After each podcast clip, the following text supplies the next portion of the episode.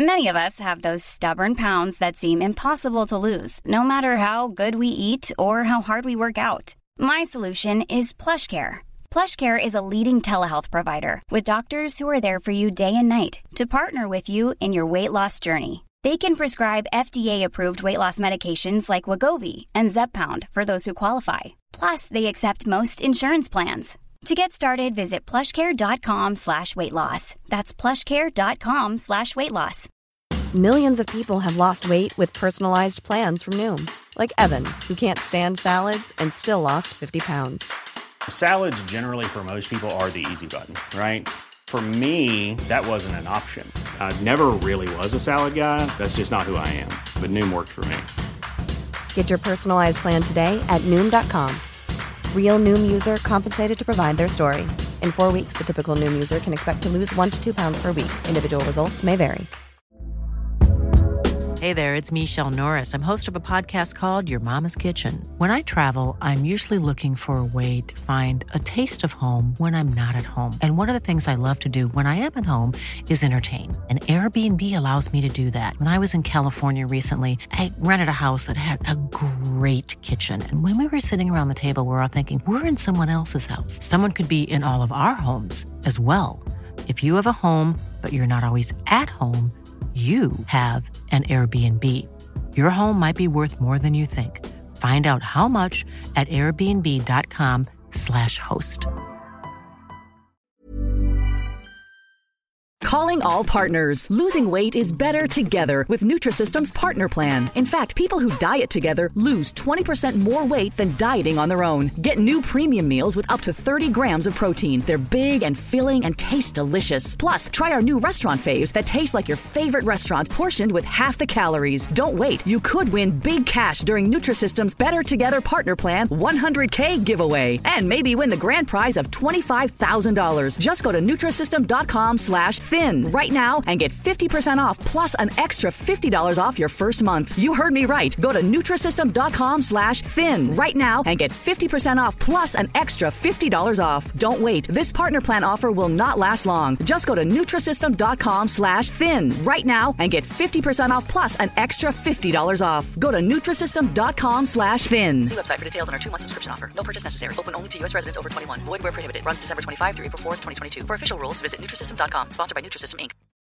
This episode from the life of Sherlock Holmes will be transmitted to our men and women overseas by shortwave and through the worldwide facilities of the Armed Forces Radio Service. Petri Wine brings you Basil Rathbone and Nigel Bruce in the new adventures of Sherlock Holmes.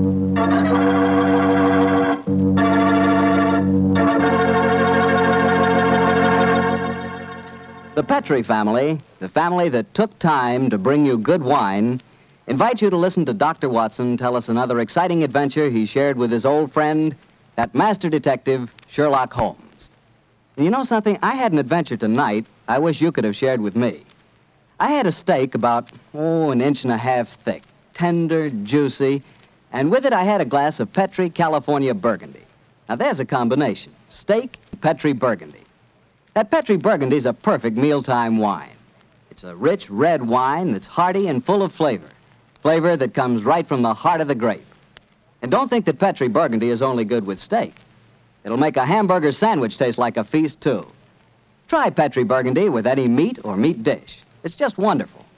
And serve it proudly, too, because after all, the name Petri is the proudest name in the history of American wines.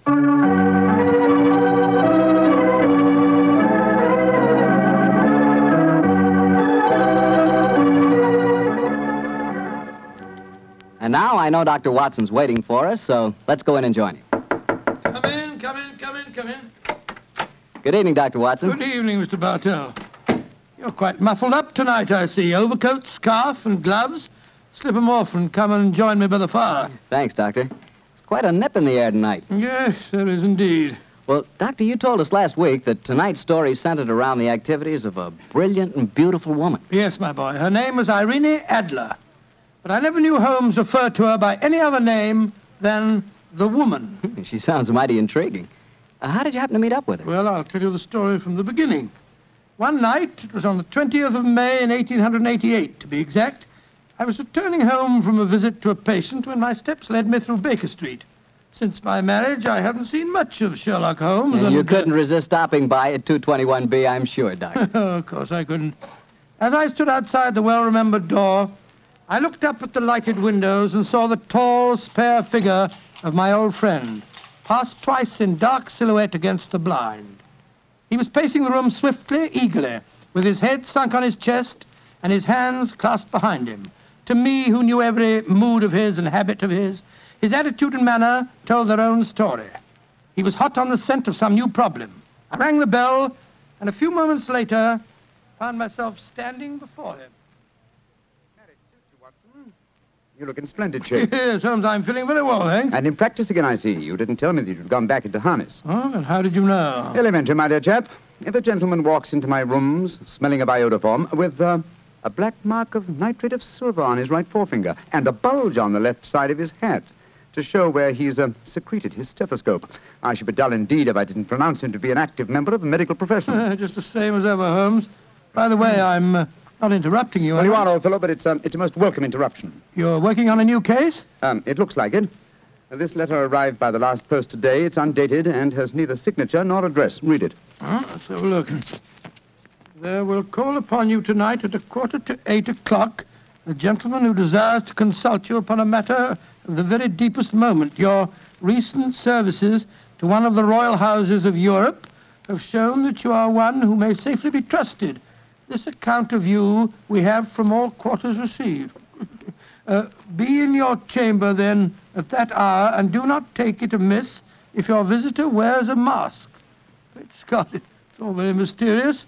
What do you imagine it means? Look carefully at the note, old fellow. What do you deduce from it? Well, now, let me think. Well, the man who wrote it was presumably well-to-do. Such paper couldn't be bought under half a crown a packet.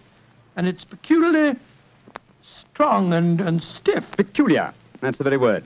It's not an English paper at all. Hold it up to the light. Don't you notice anything?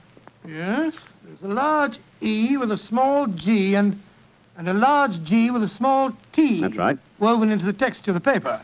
What does that suggest to you? The name of the maker, no doubt, or perhaps his monogram. Not at all, my dear fellow. The G with the small t uh, stands for Gesellschaft, which is the German for company. And the EG? That stands for Egria. It's a German-speaking country in Bohemia, not far from Karlsbad. Oh, so the paper was made in Bohemia. Undoubtedly, my dear fellow. And the man who wrote the note is a German. How do you know that? Observe the curious construction of the sentence. This account of you we have from all quarters received. A Frenchman or a Russian could not have written that. It's the German who is so discourteous to his verbs. Oh, there's your client now. I, I, I better go home. No, no, no, no, no, unless you have to. Well, I, I could stay. I thought that Then perhaps stay, you... old chap. I'm lost without my Boswell, and this promises to be interesting. I, um, I told Mrs. Hudson to let the masked visitor come upstairs unannounced. Come in. Good evening, sir. You, uh, you received my note. Yes, indeed, sir. Come in, won't you? Sit down. This is my friend and colleague, Dr. Watson. You may say anything before him that you can say to me. Whom have I the honor to address? You may address me as uh, Count von Kram. How do you do, sir? You must excuse this mask that I wear. Uh, the august person who employs me wishes his agent to be unknown to you, and uh, I may confess at once that the title by which I have just called myself is not exactly my own. I'm well aware of that fact, sir. You see, uh, Mr. Holmes, uh, the matter I am about to discuss uh, implicates the great house of Ormstein, hereditary kings of uh, Bohemia. That has not escaped me either, sir. In fact, if you will state your case, I shall be the better able to advise you. Your Majesty. Uh, how did you... Yes. Yes, I am the king. Why should I attempt to conceal it? Why, indeed? I shall remove the mask. There. Mr. Holmes, I have traveled incognito from Prague for the express purpose of consulting you. Then pray consult. Briefly, the facts are these. Some five years ago, uh, during a visit to Warsaw, I made the acquaintance of the well-known adventuress Irene Adler. Irene Adler. We know of her, Your Majesty. Uh, look her up in the index for me, will you, Watson? Yes, it's right please. beside you on the desk there. I uh, imagined that the name would not be unfamiliar to Here you. we are. A. Abrahams, Acton Green, Hatchet Murders. Adler. Adler. Splendid, eh? splendid, old fellow. Hand me the file, will you? Thank you. hmm Irene Adler, born in New Jersey in the United States in 1858, contralto. hmm Prima donna Imperial Opera of Warsaw. uh Retired from the operatic stage, living in London. Quite so. And here's a recent notation. Uh huh.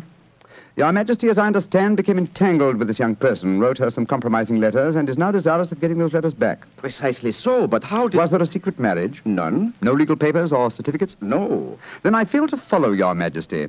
If this young lady should produce her letters for blackmailing purposes, how is she to prove their authenticity? There is the handwriting. Uh, that could be a forgery, Your Majesty. But it was private note paper. Stolen. My own seal. Imitated. My photograph. Bought. What? We were both in the photograph. Oh, dear, oh, dear. That's very bad.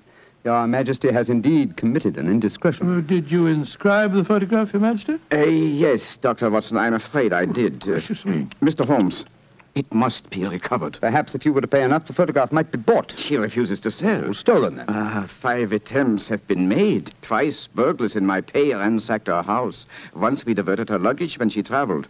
Twice she has been waylaid. There has been no result. Oh, dear.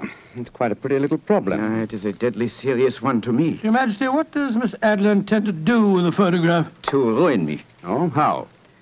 Well, I, uh, I'm about to be married to the second daughter of the King of Scandinavia. She is the